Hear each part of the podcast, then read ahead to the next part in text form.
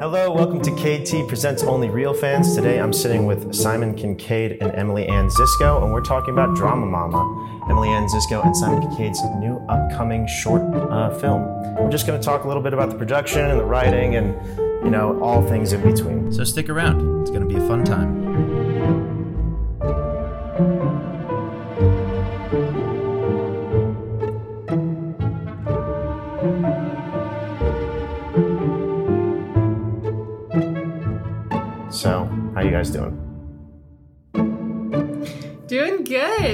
For having Very us. Very good. Happy to be here with you, our friend, who also was a was a big part of the team who made Drama Mama.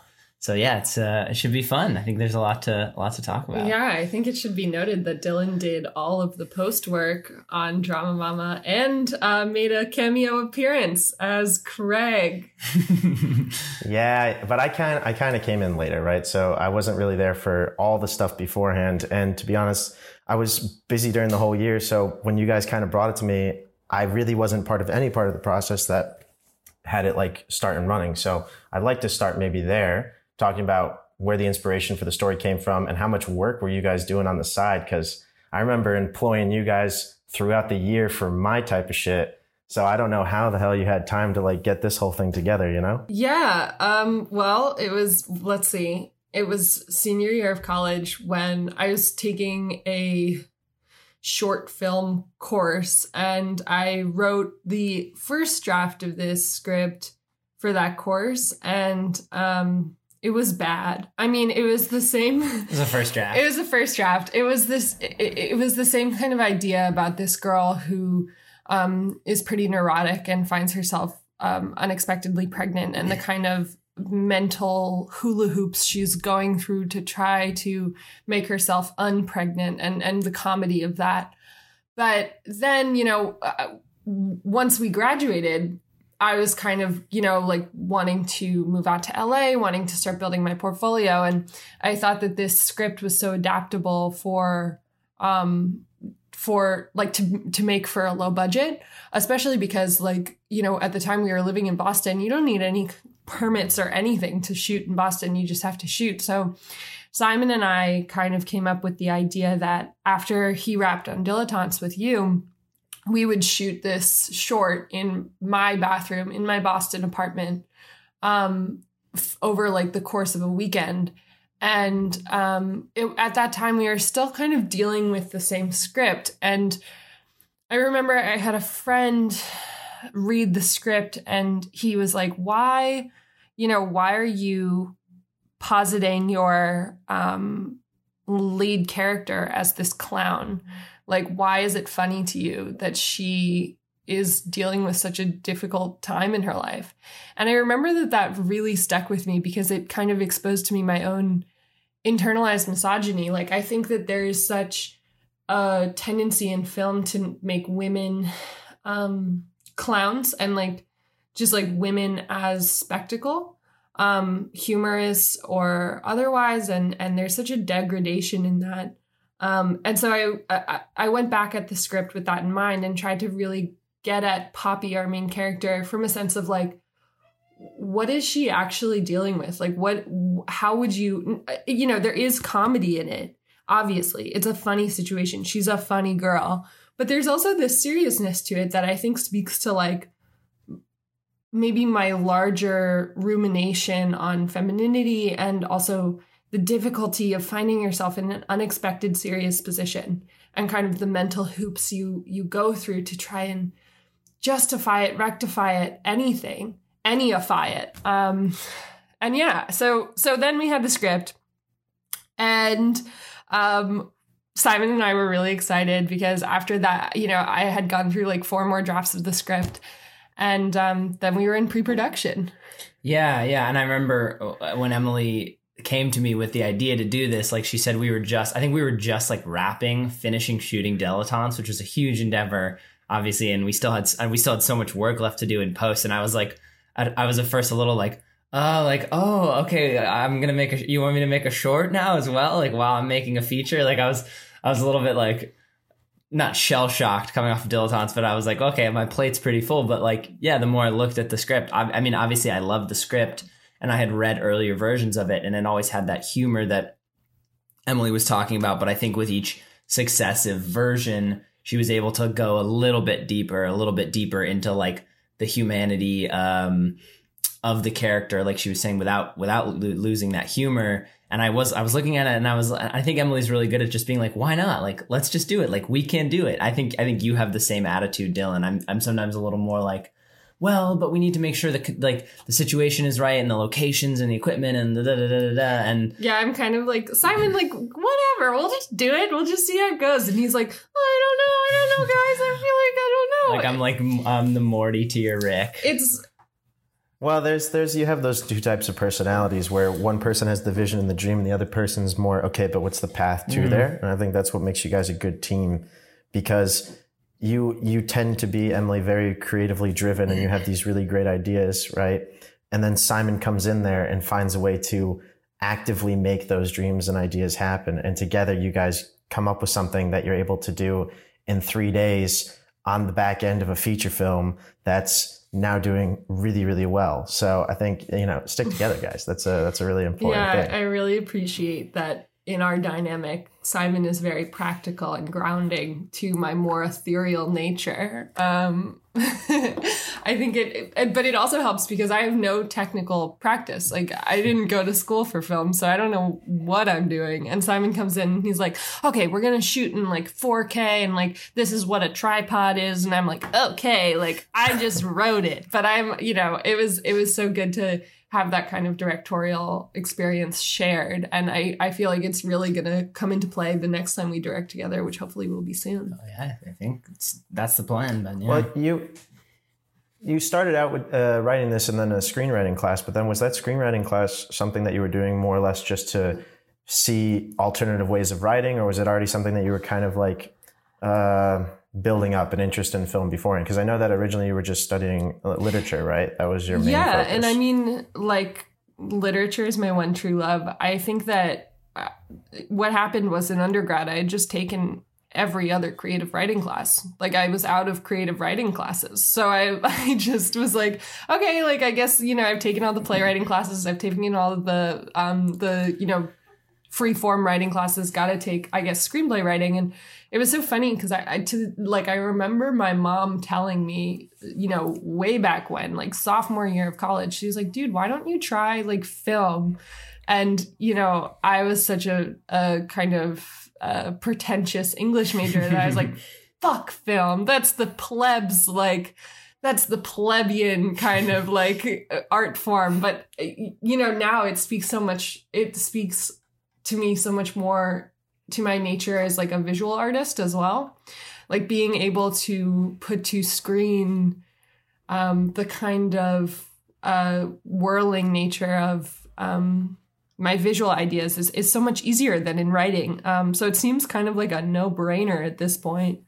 Um, and yeah, Yeah, but then when did that idea when did that idea really then ferment or solidify? Was it after you wrote this script and you thought this is the best portfolio piece for you? Or was it maybe starting before that already and that's what drove you to take that that screenwriting class? Um, yeah, I, th- I think it was honestly after. Like, I had no um, plans. I didn't even think of this idea until I was in the screenplay writing class, and someone was like, "Think of this idea," and I was like, "Okay." Um, was it was it the requirement too that it had to be all in one location? Was that no, the it was a shorts writing class, and um, they showed us a couple examples of shorts. Um, you know, some of my favorite shorts that I've ever seen um, is a French short. I don't I don't know what it's called, but it's basically called I think it's called The Prank or something. And basically, this guy gets on a train and he says this long thing to this woman in the train about how he loves her and he's fallen in love with her, love at first sight, whatever. And she accepts him. And then he says, like, the train comes to a stop at the next station, and he says, I'm so sorry, this was just a joke. And he gets off the train and she sits back down. And it's like such a moment of missed connection and it's so harsh and like mm. you're so so aware of her vulnerability. And then my other favorite short on another hand is um andrea arnold's wasp the wasp. Um it's really good. Completely different. But both of these things kind of had to me they they what i liked about them was this idea of an enclosed world where you capture what could be developed into a longer like like you know after that subway car closes you want to follow that woman home you know? And and that's kind of what i wanted to create with poppy was the sense of like after the scene closes like you want to see her and ivy her friend her roommate um, go through this this this next chapter together. Um like I, I liked the idea of a closed narrative that suggests that something larger. I think yeah, and I think that's the best the best short films that you usually do see have this sort of like just like tight kind of hyper focused nature not just because it's easier to produce uh, and it's more simple but because like in a short span of time you want to be rooted in as one, one place and one character and one time and one event as much as possible. Like you can't it's it's not as easy to, you don't have as much time to jump around and makes you feel something and then be somewhere else and make the viewer feel something else and meet new characters. Like it's that tightness that um suggests something larger like you were saying that I think works so well. And I and I remember we just had a lot of fun like developing that and developing like okay how are we going to make the how are we going to make the tone what we want it to be within this really small space? And how are we going to shoot it in a way that is that is like unique and fresh even though we're going to be in the same two rooms like so, for so many minutes and like you know coming up with the shot list and the ideas. Uh, uh, one of the I, I don't remember if it was in I don't remember at what point it came into the process, but I know it was something we were developing together was the idea for these sort of like time stamps, Mm. you know, because it takes place over the course of one night and you see like refrigerator magnets on a wall spell out like 1045 and then later there's a bunch of Cheetos in a in a line that spell out like 2 a.m. and you know and and I think I think it was originally maybe going to be just like a black screen with a time title over it. Like that mm-hmm. was like the original idea because we wanted that sort of like segmentation of these sort of different chapters of the night. But we realized like it's it's so much better if you can root it even more specifically in this space and like in this character's world and use objects from their life to like do that sort of to, to convey that information. It it was Well, you see that in the best shorts, right? So in the best shorts, it's usually something to do with the time frame, and they always do tell you to keep it really grounded in one central theme. So you, you do see that in spades in uh, Drama Mama, and it's what makes it so good. The shorts that are usually not as good in these writing classes that we were probably all in and read were the ones that try to do too much with too little time, and you really want to kind of ground it in one central theme. And if you do it really well, your secondary focus should be wanting your audience to see more from those characters, which I think again you guys did very well with the characters of Poppy and I, I think going back to your initial question though, part of it too, the reason why I wanted to make this short was because I was so jealous of you guys. You were working on dilettantes and I was like, well, I'm supposed to be a filmmaker now. Like at this point we had already planned on moving to LA after we graduated. So I was like, well, what about but I gotta I gotta get in there and show my stuff and and, And I knew that as soon as she did, she would just she would just blow us all out of the water. So I was like, yeah, yes, which you is do. which is absolutely which is absolutely something that happened. I think Em, you have such a master of the language, which is something I tell you all the time. That it's usually really I don't know. I would say hyper focused, and so you're a good.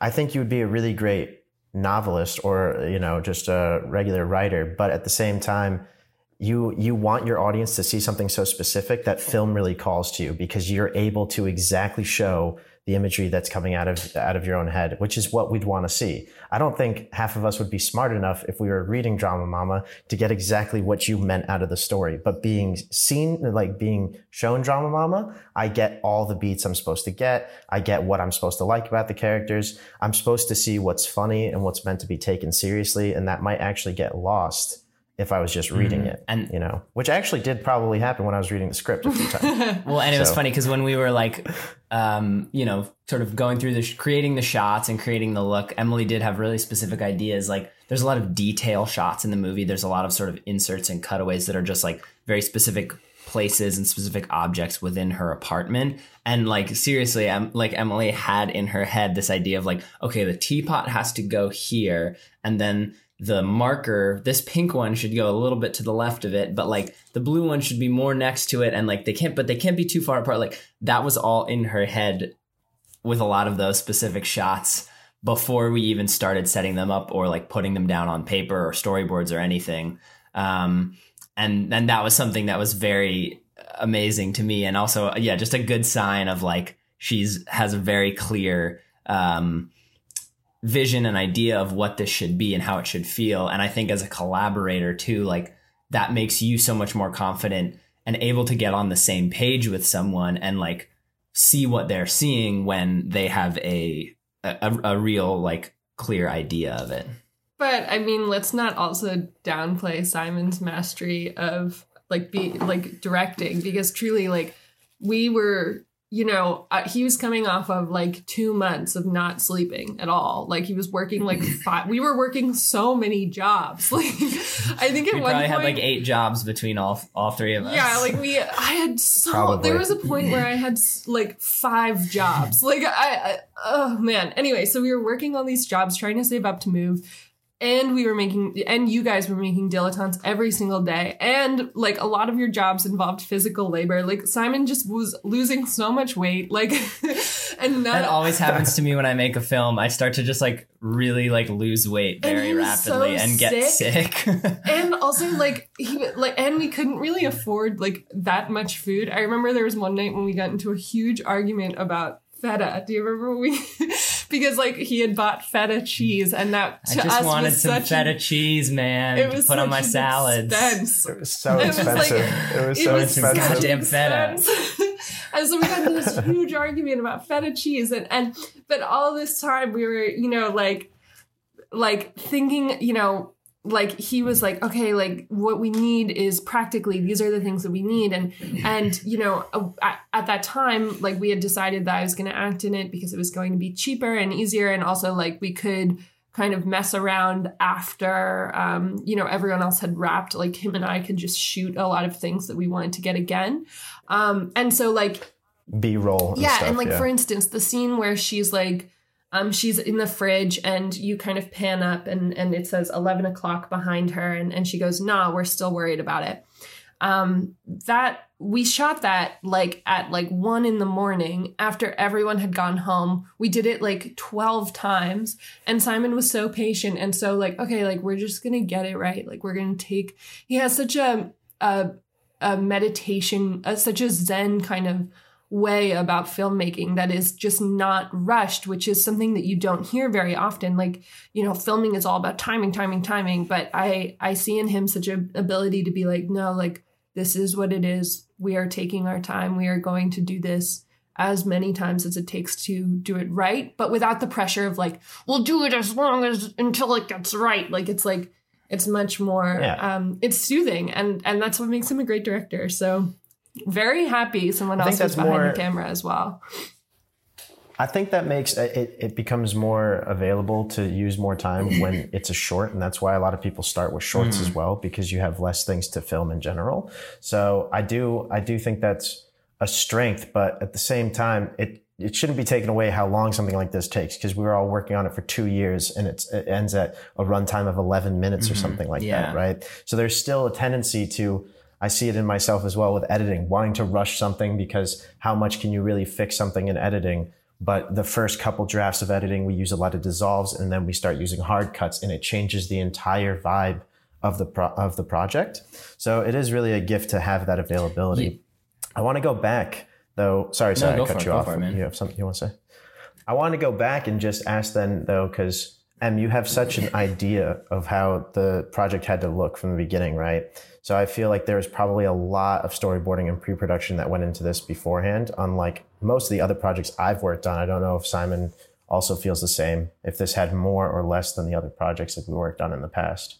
You know, I think because our crew was so small, um, like we didn't, we chose not. There was only four of us ever, um, and you know, I think because of that in pre-production, I remember Simon and I talking about if we wanted to storyboard or not, Mm-hmm. and we decided that not to because I basically asked him to trust that I knew how I wanted the B roll to look and that like I had a very specific Okay. vision that you know I spent a week setting up my apartment. Um Yeah, that's what I mean though. So I think that's that's definitely different. A lot of the projects I worked on, we yeah, never did we, sort you of things just like get that. into a space, and sometimes, and that's it's the, the space, space that's, that's available. It's going to be exactly. But this, we did have more control because it was Emily's space, and we didn't storyboard, but we did do like a really, really detailed shot list, and we spent just like hours going back and forth talking about it while we were making it, and like. You know, sometimes like you're trying to describe or explain the way you see something, but you're not quite describing it right, or the person's not quite getting it. So I just remember there's so many conversations where we go back and forth and like, you know, do the classic thing where you like stand up and you're like, okay, so like if I'm here and the camera's here and you're like pointing and moving and like, and then this is like, like, like we really, we, we made sure to be very specific with one another about how we imagined and what we wanted to get from every single shot so that when we got into the shooting we could we could understand. We could just know what we needed to do and and and just do it and as many times as we could until until we were satisfied with it. And that was such an in- interesting experience for us too because like working t- we had never worked um together behind the camera before. Like i had acted in his short but we had never done kind of this collaborative work where we were as much involved in directing together as we were like me you know it it, it, was a different kind of collaboration. And and now you can see you can really see the foundations of that collaboration in our work now because we almost have like an unspoken language. Like we we were doing a shot list the other day for just a you know an experimental thing we're working on. And our dialogue flows so much easier. And it, it's it's like making a recipe the second time like making that second you know and and i i love feeling that way because the words that weren't coming as easy for drama mama and why we had to spend so much time on the spot the shot list now it's there's much more flow It all feels like a learning think- experience.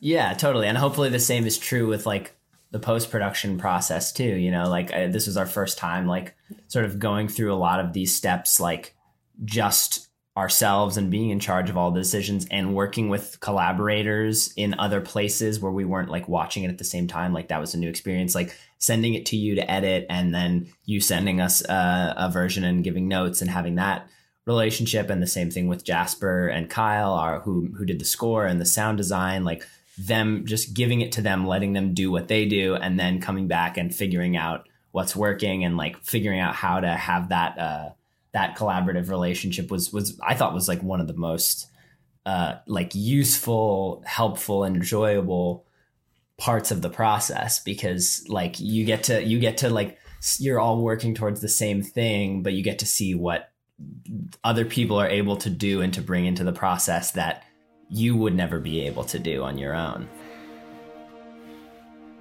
I don't even like you that much.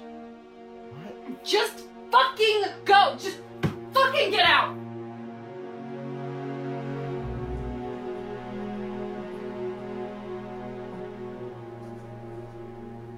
For anyone listening to this podcast, you should absolutely hire Kyle Franklin and Jasper Van Dyke because they are truly on the ball. Like they for compose uh, for score and composing like I, you know, we would send emails to Jasper and he at random times on like Sundays and he would respond in 15 minutes. Like he was the he was so on top of things.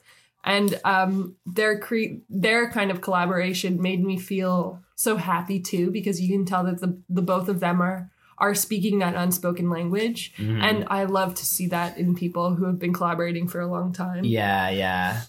It becomes it becomes yeah, it's your own language almost, where it just gets easier, more collaborations. No more fights about feta cheese. The second No, time we got money you know? now. Exactly.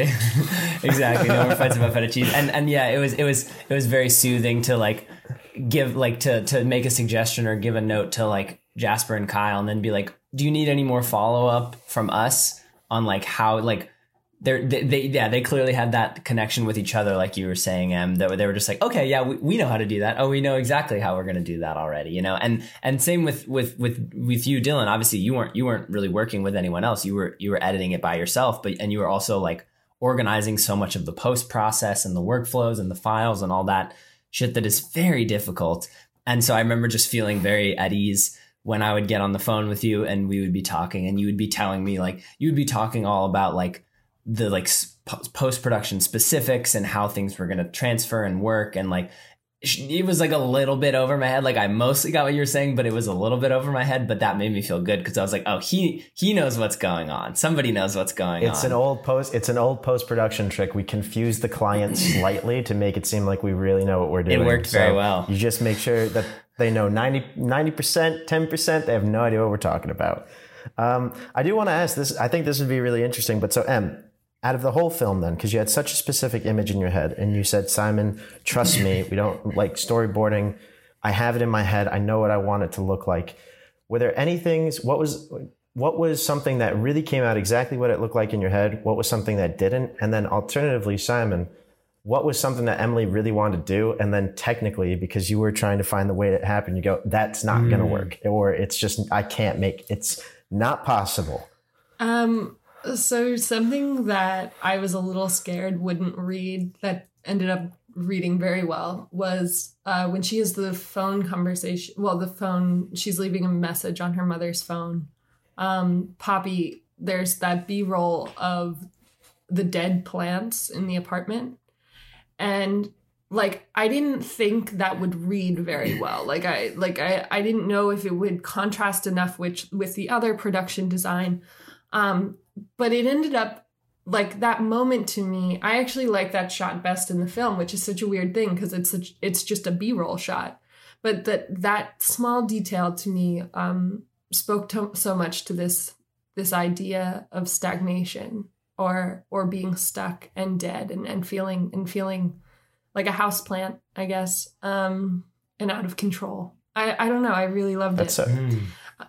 That's so interesting because, you know, a lot of times I think B roll is used to replace a shot or like fix a mistake, but that makes it seem I, like it goes back to the original narrative of this project. That's all planned, which is a really amazing thing because I think with independent film, it's usually fixing errors. And I think with you, it was really no, it needs to be this because there's symbolically something in that shot. So that's really cool. That's a, a really great answer. Mm-hmm. Yeah. I mean, I think for me, it, the I was actually very impressed with how much we were able to get close to or exactly like the original ideas, the original conceptions that we had. I think that is because like we were able to just keep it contained with like a small crew in a space that we had totally control of total control over and we didn't have to like be out of it at any time. Um, so we were able to really hone in. The only thing I can remember there being um, we we weren't really able to do was like Emily had an idea for a shot where it was also during Poppy's like phone call where she's leaving a voicemail and like she starts crying and Emily had the idea of like wanting to see a teardrop fall and like land on her underwear like some this very sort of like melodramatic like emotional like again just a detail shot. We really wanted to push all these details and that ended up just being like we, we, we both we both we kind of started talking about like okay so here's how we could do it and here's it would look this way or it would look like this and we were kind of like maybe it's not worth the trouble i don't think either of us were married uh, married enough to that shot and that idea to really try and push it or that we couldn't get that feeling from another shot but but con- but conversely, the, the moment in the film that I didn't know if we would be able to get that turned out really well is a similar moment later in the film. Uh, uh, drops of blood like fall into uh, the toilet into a toilet bowl and that shot that was like one of emily's earliest ideas and i was also it's it's because just it's just a hard thing to capture and having the lighting right and the timing of everything and if does it look real and it, it came out really good. So like, you know, you win some, you lose some. And also like the fact our shooting space, that bathroom predominantly, was for those of you at home who weren't there, it was a true galley. Like it was about what, like a doorway width the whole way. And it was straight back for like six ish feet. So it was very long, but narrow and and simon and i were just doing all kind of acrobatics to get certain shots and when, when, dylan was recording sound uh was was was boom operating that was a whole nother and then when lizzie was in there playing ivy too it was just so crowded and and the fact that we were able to get so many interesting shots in such a truly terrible work environment was was um was honestly telling of our innovation i think as creators. And i'm i'm like i i you know we set this out as as a challenge and i think that um we really rose to it. Like that bathroom was was a terrible location no one would choose that no one would knowingly choose that Yeah. But you know, I think it's even more amazing that you guys kind of brought that idea of a single location, which is usually what people go for in a in a short, right? Because it just makes it logistically easier. And you brought that to a place of like, okay, one room, majority one room. We're gonna like make sure we can get as much as we can out of it. And for has, how tiny that room is, the dynamics of those shots are really impressive. I mean, there are some really amazing shots where, yeah, it's crazy how we had to we were all a bunch of contortionists almost, just like in parts of the corners. But the the one mm-hmm. shot I always really liked was when Poppy's looking down to the corner, which there's no extra space there. I'm still amazed that you fit in there, Simon, in order to get that type of shot. I'm shot. not a small guy. no, you're not a tiny guy. And the i'm pretty sure are you talking about the shot with the hand mirror no, not the hand No, mirror. I I'm think talking about the, the shot when one- you're when Poppy's on the toilet. And oh and yeah, Ivy yeah. walks and in. Ivy Yep, walks in. That is yeah. really so impressively done. You guys really squeezed every sort of artistic angle you could out of that bathroom, which made all those scenes really great. And the only thing that really we had to like fix in those scenes in post was pretty much the lighting because we just couldn't make the bathroom lighting any more interesting. But really, it was well done. The bathroom stays quite a dynamic space with all the different things you guys did with it. it is it is so much easier to um like be uh you know acting un- like with a director who's also your boyfriend because like it's just um you know like I was naked for most of the shoot, basically, or, or I had very, my costume was very scanty, and like, you know, there were times when like, you, you know, after everyone else had gone home, like we would we would try different shots where I like wouldn't even have any underwear on. Like we were like, let's just see if we can capture this while like maintaining my modesty, and most of the time it didn't work. I'd never and get any work I'm done. sure- I would, if it was my girlfriend, I would never get any work done. Yeah, I mean, yeah, exactly. It's good that we weren't on a tight schedule. it's good that we weren't on a tight schedule. Um, oh God. but I do think it's very like you know the the shot where um she's look where Poppy is looking in the hand mirror. I remember Simon had to get like his both of his feet were on either side of the bathtub over me like a bridge and I was like underneath holding the hand mirror and I was so tired and so caffeine riddled that like my hand was like shaking so we'd have to be like okay like chill just chill just chill Deep and breaths. um and like Simon was balancing above me like a bird of prey and it was just like and like my my you know that was a very fun shot There was a few times where Simon had to bridge over people for certain shots, if I remember correctly. So yeah, that really, again, for the. I had to bridge over uh, the two of you guys lying in the I didn't want. I didn't want to say it. I didn't want to say it, but yeah, that was an interesting dynamic. You and me as uh, best friends, and then me having to act as the uh, the the dummy, uh, the guy whose face shall not be seen, was how I remember him on uh, on on set, right? Because it was very important. And that's I, th- I feel like we pitched that to you and you're like oh okay like I can do that totally down. like Yeah. my my only line is what and you don't see my face like yeah and it's a weird anamorph of you both because like you're the uh, you know Poppy and Craig are having sex, and then the the uh, voiceover the ADR we did was Simon's sex moaning Really? into yeah. So like so there's a. Yeah, weird. you, you didn't make quite enough noise we wanted we wanted We there to be needed, a we needed more to push the uh, barrier a little more. so I came in and oh and man, like uh so well, that's anyway. some, that's some really interesting behind the scenes. we're really things. excited to get into the porn industry um that's our next this career is our direction audition tape this is our audition I think for, tape for someone porn. who for someone who hasn't watched the film, which is going to be probably most people who listen to this, it, it is going to sound like that's what we're describing. They're just going to be like, "Did they make? Did is this a short this short film? It sounds like there's just it's mostly nudity and sex." And You're not It's wrong, not fans. untrue. Only fans, am I right? Only real fans, am I right? Wink, wink. Well, I'd say it has a bit more story than most of the uh, porn films that I've seen in my lifetime. So it's definitely still worth a watch to anyone who's listening.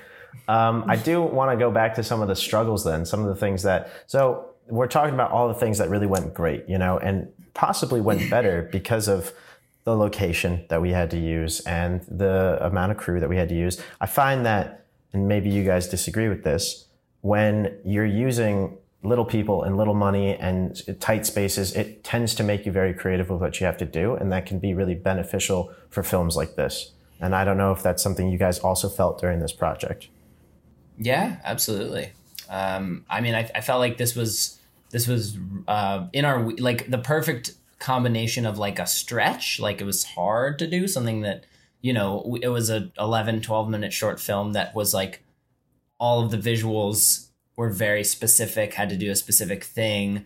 You know, the pacing was very specific. There was there was a lot of things that we knew if we didn't execute it well enough, it just like wouldn't work. You know what I mean? I feel like this was something like it was execution dependent in that way. And I think that was a challenge. But like also we knew based on the location and crew size and like our confidence in what the story was that we were telling that it was something we we could accomplish with the help of, you know, good collaborators. I think it's we all come from a DIY like kind of uh, film school hybrid, and I find that on this project as well as the other projects we've worked on, that's really been beneficial, and it's only grown with the things we've worked on. I do think that this is artistically one of the coolest things and great things that we've worked on. It's just visually really beautiful and really well acted. Um, shout outs not only to yourself, Emily, but also Lizzie, who is a star. Absolutely. Is absolutely a Lizzie star. Short. Yeah, Lizzie Short. Catch her in Little Women. But then, Um, alternatively, what were the things that were not that great? Like things that made it really. Di- I have my own answer. What was really? Well, yeah, I, I do want to hear about your experience uh, editing it as someone who was like very close to it, but like had a little more distance than we did. Um, I think uh, to speak to like the not so great portions, like I think we we made this short in a stressful time, right? Like in a transition time, and then you know getting it through post um, was was hard. Like it was it was truly like I so appreciate your patience and Simon's patience because like you know for a while after it was shot I was moving to LA and I didn't have a job and I got very depressed. So, you know, it's just like it's one of those things where it's like art takes time and art also takes the right mindset. And I'm so glad that I had collaborators that were willing to be like it's okay we can take your time we can we can we can work through this um, but never letting the ball drop like the only reason why this is in creation is because of you guys really because um yeah like i mean post was tough post was a rough time. Yeah, the post process was really hard because that's,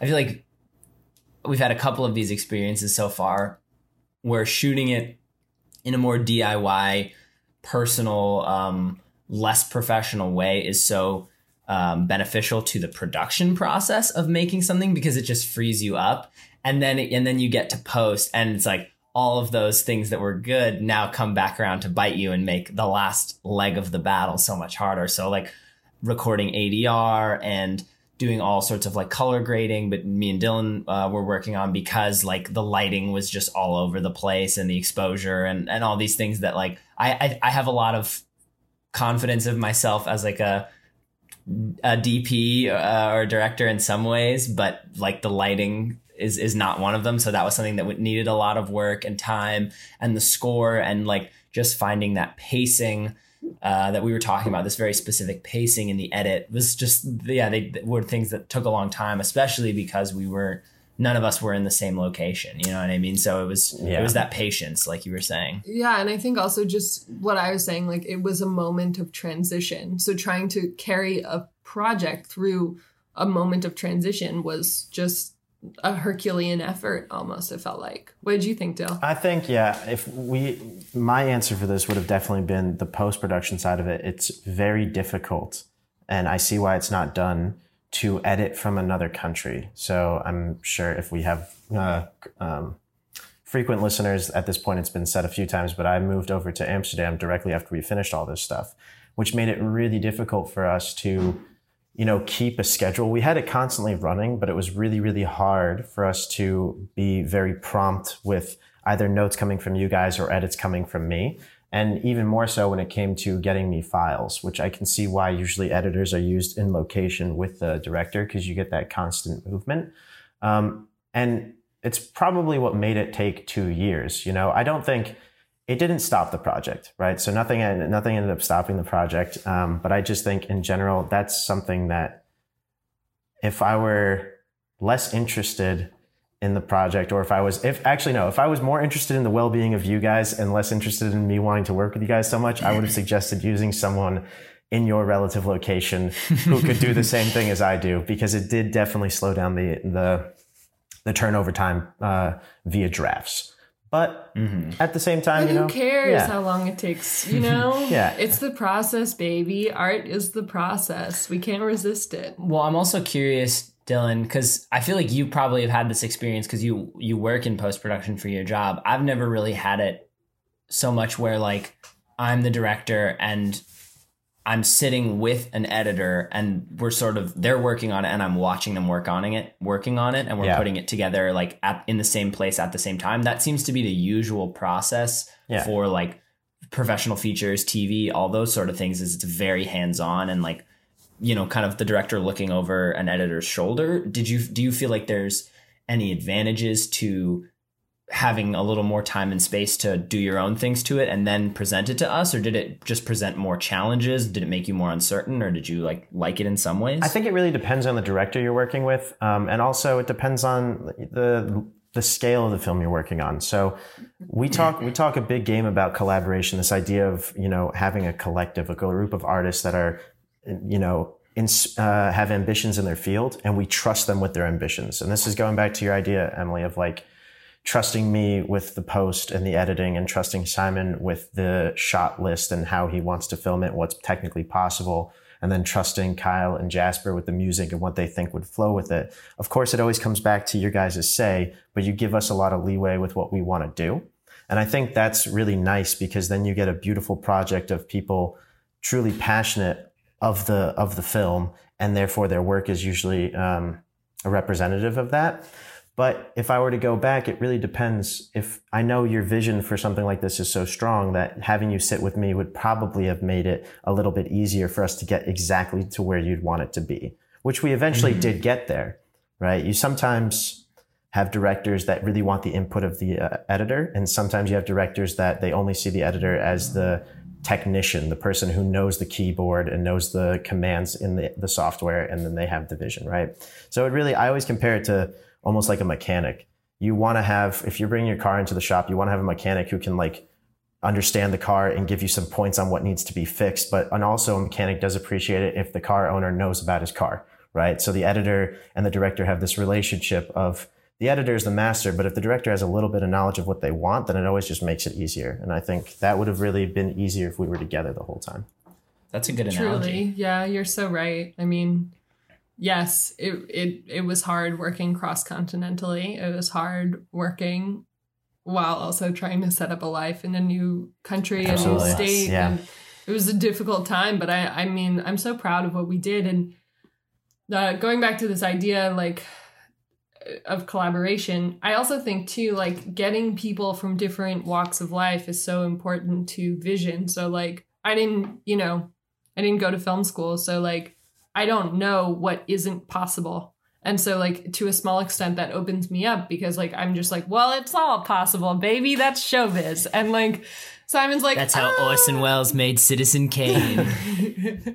and Simon's like, uh, okay, like let's make it, let's like actually make this doable though. And then you're like, oh, okay, let's like actually like put like like let's make it look nice. And then so, like Kyle and um Jasper are like, oh, let's uh, make this sound good. Like y'all recorded on an iPhone. What were you doing? Um, Well, I think it's really, I think it's a good thing as well that the traditional way of editing is an editor will put together an assembly cut at some point or a fine cut that has music and sound effects. And we did try that. And then eventually we decided not to do that to give the uh, Jasper and Kyle free range to do it themselves, which again, they're just going to see things that we're not going to see. And, you know, in a professional setting, if you're working with producers and you have to have a screening for the producers to get the vibe of what the film is going to be, you want that stuff already in there. But for us, I mm-hmm. think it really kind of played well that, you know, we all were compartmentalized and focusing on what we had to focus on, right? So Simon in the post,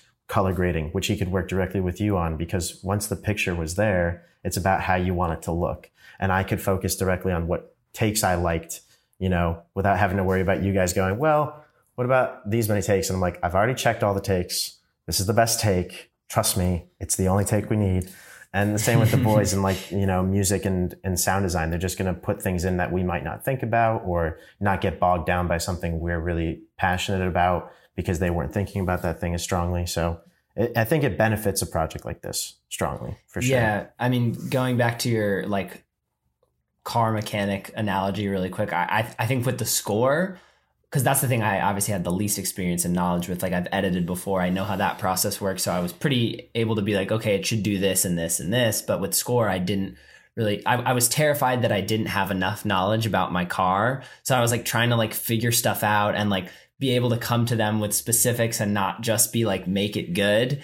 And so I think early in the process, I was like, I think maybe we both gave of them us so much information. we're, we're like trying to be like very specific and detailed and hands on. And then, but once we saw, cause, cause also at the beginning, you're not sure, you're like, D- does, does what I'm saying make sense to them? Do they see what I see? And then once we saw that, like very early on within the first like sort of two, three, um, segments of, of score for the film that they put together in the first couple minutes. Once we saw that they did, we were just like, oh, all right, we don't need to. They got it. And then like probably the second half of the film, like we gave them, you know, like like a like one or two notes per cue, and then we're just like, yeah, but you guys got it. Whereas in the first half, we were it like, was like it was like reference material, a whole freaking fine uh, like folder, and then like I was pulling out terms from like high school band, like decrescendo, allegro, like I don't even know what that means anymore. But I was just or like Picasso, like what or p- p- piz pizca pizzicato. pizzicato I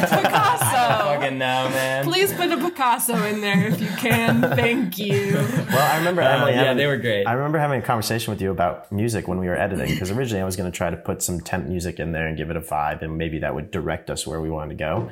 But you had originally said I wasn't really thinking we would need music, which refers back to Psy Guy here, who said the same thing for another project. Did you come away thinking no, music is extremely necessary in a project like this?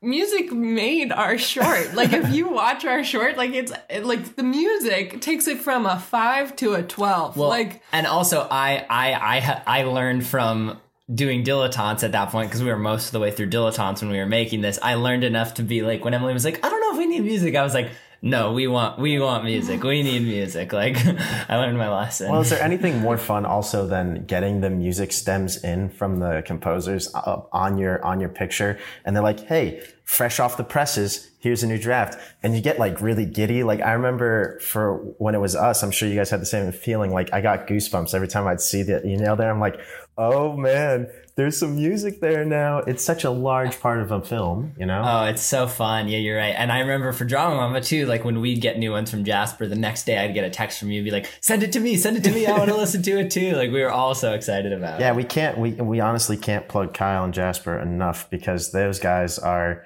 they're true geniuses that sometimes I feel we're not worthy of because they're just they deserve to be doing such We're not worthy. they, they, des- they deserve to be doing such amazing projects, which they are. I know they're doing both really well now, but it's amazing that those ties that we've made, uh, on, especially on this project and on uh, previous projects, um, that it just stays there. You know, we can always call them and always talk to them about other music ideas and other projects, and they're always so willing to work on it. I know they did this one pro bono because they just love the story so much, which is a testament to how good the story is, even without music, because you know, I had my doubts without music. Even when you guys were like, the edit's pretty good. I remember you guys wanted to take on the fine cut. So at some point I had stopped. You're like, we're going to do a few more tweaks. I wasn't 100% convinced with my work. Now I am seeing the final product. But it's really amazing to me that they could see that way before, even when I still had some of my doubts, you know? It's that's Mhm. really a special talent. I I mean we can't thank them enough and we can't thank Lizzie Short enough either. Like she came on, she like I had seen her act in Dilettantes and I thought she was amazing and she, you know, took on this project, a weekend shoot. She came from work um where she is a period uh dressed like tour guide. So like she like, you know, took off her corset and came to set and Would have been an interesting you know, style choice if she just kept the same costume on. it was my first time like acting and directing in something at the same time and that was so hard because i was also producing because there was four people because it was like you know because it was so much work and um she w- had such a calming energy to her and, and she really understood she played ivy so naturally and i thought she did such a great job and like I, I was so great she did it for free too like like all these people just were like Emily and Simon, we're gonna cut you some slack, and we couldn't afford feta. Like we weren't gonna, we weren't gonna be able to make a movie. Like specialty cheeses were off the table. Can- I want the I want the uh, the title of this episode to have something to do with feta cheese. it's come up enough now. No, I, I mean I, I totally agree with what Emily was saying, and I think the thing that Lizzie had to do, what actors often have to do, it's almost like the opposite challenge of what we're going through when we're like involved in the process very early on, and we're very deep into it, and we have so much time to work on it, but it's so like agonizing and slow. For an actor, oftentimes the process is like is so fast and you don't have as much time to like prepare and think and work and plan you just have to sort of show up and just drop into this other person very quickly and convincingly and while there's all this other stuff going on. And and I, I would I would hope that you know if Lizzie had been feeling like she wasn't certain about the character or, or just wanted to consult more about like what we were looking for and what the tone was and and how she was doing that she would uh, have come to us, but I don't really remember that happening. Like, like because she just she just came in and got it, got the tone of what we needed from her character and how it was how she relates to Poppy, to Emily's character, and like there was so much else going on with us that like I kind of just remember realizing like, oh wow, like we haven't even had to like really direct Lizzie. Like she's just she's just she just came in, like Emily was saying, like after a day at work and just like and knocked it out of the park and, and threaded the line between comedy and drama that we were going for really well. And um, yeah, it, it's it's kind of what we were talking about before about not having to like hold someone's hand or like look over their shoulder and how nice that is being able to just pass the baton to someone Yeah, and kind of watch you know, them run with it. Part of one of the cool things that happens when you worked on the set and then you have to edit it later, especially when I'm editing it months after filming it, is you know days with editing can be really long and downloading files that are coming from the US over Google Drive can take a lot of time. But then you just get this one blooper shot or this one like before action was called shot that just makes you smile because it brings back all these flooding memories of what you were doing on that day and how fun it was. And I was telling Emily that the one for me, like that I think perfectly summarizes Lizzie's sentiment on set was when you guys were setting up for a shot and it was with Lizzie in the mirror, I started singing Gimme, Gimme, Gimme from ABBA and she started joining in and dancing in the mirror. And it's because I was jamming to ABBA with her in between shots and stuff and on the way to your house. And I think that just kind of summarizes exactly how she is on set. She's just always calm and like rolling with everything that we're doing. And this stuff can be really hectic. And it's part of the reason why we wanted to work with her again when we first met her on that other short, because that short at my house I was just, it was very hectic, but she was just really cool and calm and like an interesting person and ready to do all of it and all, anything, right? So I, that she was a really welcome presence on set for sure. we love Lizzie Short. we'll cast her in all our shorts. But um, But um, I want to go back to the the blend of comedy and drama that you were talking about in the beginning, Emily, and like more specifically on the dialogue of Poppy. I think what's really amazing that you guys kind of did with this project was you didn't lose the comedy, but you didn't treat the subject matter lightly, which is a really interesting kind of dynamic because what she's going through is not a light subject, right? But somehow it still comes off. I wouldn't want to go as far to say a dark comedy, but it really, you don't lose all the comedy that you were shooting for, which makes us not take it too seriously either, which I think could take away from how people would view something like this because it is a short. It's supposed to be lighthearted in 10 minutes and you know you watch it and then you're, you're done with it and it's it's not supposed to be taking itself too seriously and that's so interesting that's such a difficult blend because it's a serious subject matter that i still kind of enjoyed and was able to laugh at at some moments. And how difficult was that to write? What what was it like trying to combine that, or was it just blind luck? Um, I think that um, uh, for her, for Poppy's cadence and her dialogue, I really uh, turned inward actually, and I I say often that Poppy is my id. Like you know how there's the ego and the id, and id is your monster. Like Poppy is my monster. But at the same time, like, uh, you know, with all of her selfishness, with all of her, um, um, kind of neuroses like there is something true about that. And i i have felt those feelings. You know what i mean? I felt the that kind of anxiety. Um and i think it's something that we can all like relate to and and so i tried to kind of find a way to make this largely unlikable character um understandable if not likable at least understandable. Like at least you understand like how how come like why someone might act the way that they do.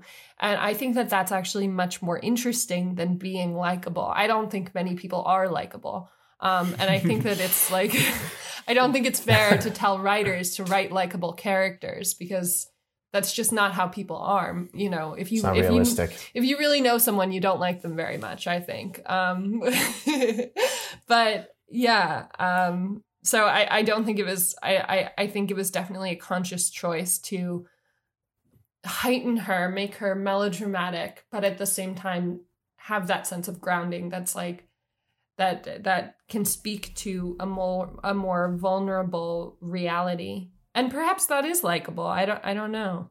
And I think it's really. Oh, go ahead. Sorry. I was gonna say. I, th- I think you really struck a good tone, specifically with with Poppy's dialogue and her voice, and and what you created with her, because she's taking everything that's going on in the film so seriously. She's she's so dramatic. She's taking it so seriously, and we as the audience see that and understand that she probably shouldn't be taking it as seriously as she is. And that's always funny when you see that. Like that's like just that's like a basic sort of thing of comedy of somebody taking something too seriously and too far and going too crazy with it and we're watching them do that and that's funny but and th- that still that idea hopefully when you're watching it that you un- like you said you understand why she's taking it seriously you know it's not something to just brush off but we're seeing her just take it a little bit too far with and and I think you really found that balance with like the way she speaks that is like so exact and so intense and so fast moving and like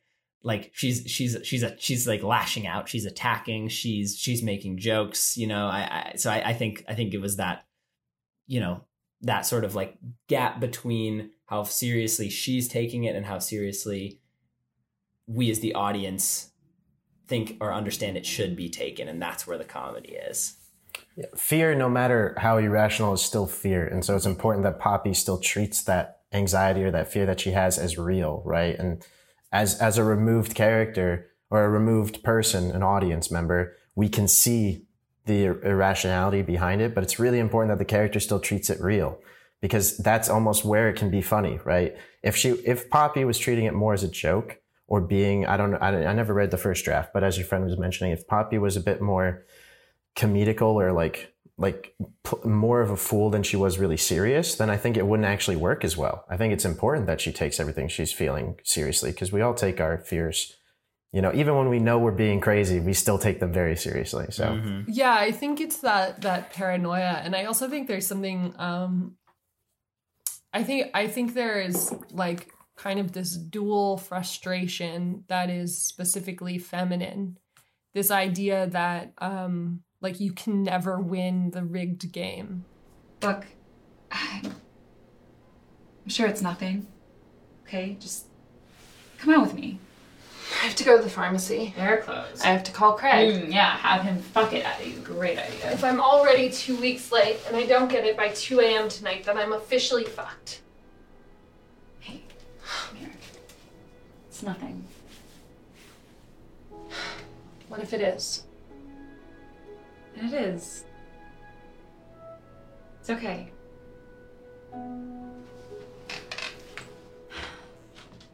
Ivy is someone that doesn't ask herself those large questions. I I know for myself, I'm someone that sometimes you know asks those the rhetoric of what's the meaning of life or what's this or what's the game or what's the game you can't win. And then I have other friends that basically sit there and go, hmm, never really thought about it. And I kind of view Ivy that way. Maybe, maybe I'm not doing her any credit, but I mean more so that she's just able to roll with the punches, kind of like Lizzie in the sense of like, it is what it is. And if it is, things are going to be okay. And that's also really important because that is also a very strong character type. You know, people that ask the big questions and then people that just never even decided to think about the big questions. And it, it blends really well. And it's important because then you have both voices being heard in that, in that project. But I don't think that Lizzie, like, I don't think Ivy is living an unexamined life either. Like, I, I think that um, her she's just she just has more peace with it in a way that Poppy Yeah. doesn't. She's she's accepted things the things that are out of her control, which is which is a hard thing to do. Which is a hard thing to do for Poppy, I think. It's interesting because, you know, you talk about Poppy being the id of yourself. And I find this is a really kind of therapeutic thing to do in writing as well is to write a character that you know is the better, the better version or not the better version, but a, a, a version that isn't bogged down by the same things you're bogged down by. Right. And that if Poppy is supposed to be representing the things that you see as your id, then Ivy is the character that's able to come to peace with those things. Right. That's always, always a really kind of cool thing to write in your stories is like that. I don't know. I wouldn't want to say it's like the goal to go towards, but it's the thing that you almost wish like you could do a bit more of, right? I see that in my writing as well sometimes. So I mean, yeah, that's kind of what you're doing with writing, right? Is you're just like you're just taking different parts of your brain, different pieces of your brain, and just turning them into people, you know, who who feel different things and, and act differently because there's a lot of a lot of a lot of crazy stuff going on. a lot on of inside crazy, yeah, a lot of crazy everybody's, characters. Everybody's heads. Um, I don't know, guys. I think we've kind of hit all the things that we should be talking about on this. Um, is there anything that you guys want to plug? Any projects you're working on? Anything's out where we could see this project? Uh, we're really excited for the festival circus this year. We have, um, we're still, you know, we're still applying. We just applied to a bunch yesterday, actually. Yeah, so we don't have any we don't have any definite news to report yet, but and and it's and it's also not available like publicly online for anyone to see yet, but uh But- it, it, it will be. It will Um, be at some point. We're hoping it does well in festivals. Um, we think it will because people seem to like it. Um, and we're very proud of it. That's the good Um, news as of right now. People seem to like it. That's great, guys. All right. Well, to all our listeners, stay tuned. And um, if you've enjoyed this podcast and you want to see more about Emily Ann Zisco or Simon Kincaid, stay tuned with KT or follow these two. There's definitely more content to be sought out and great projects in the works. So we'll see you next Thanks, time. Dylan. You're, you're the man. Take care. Thanks, Dilly. Take care, guys.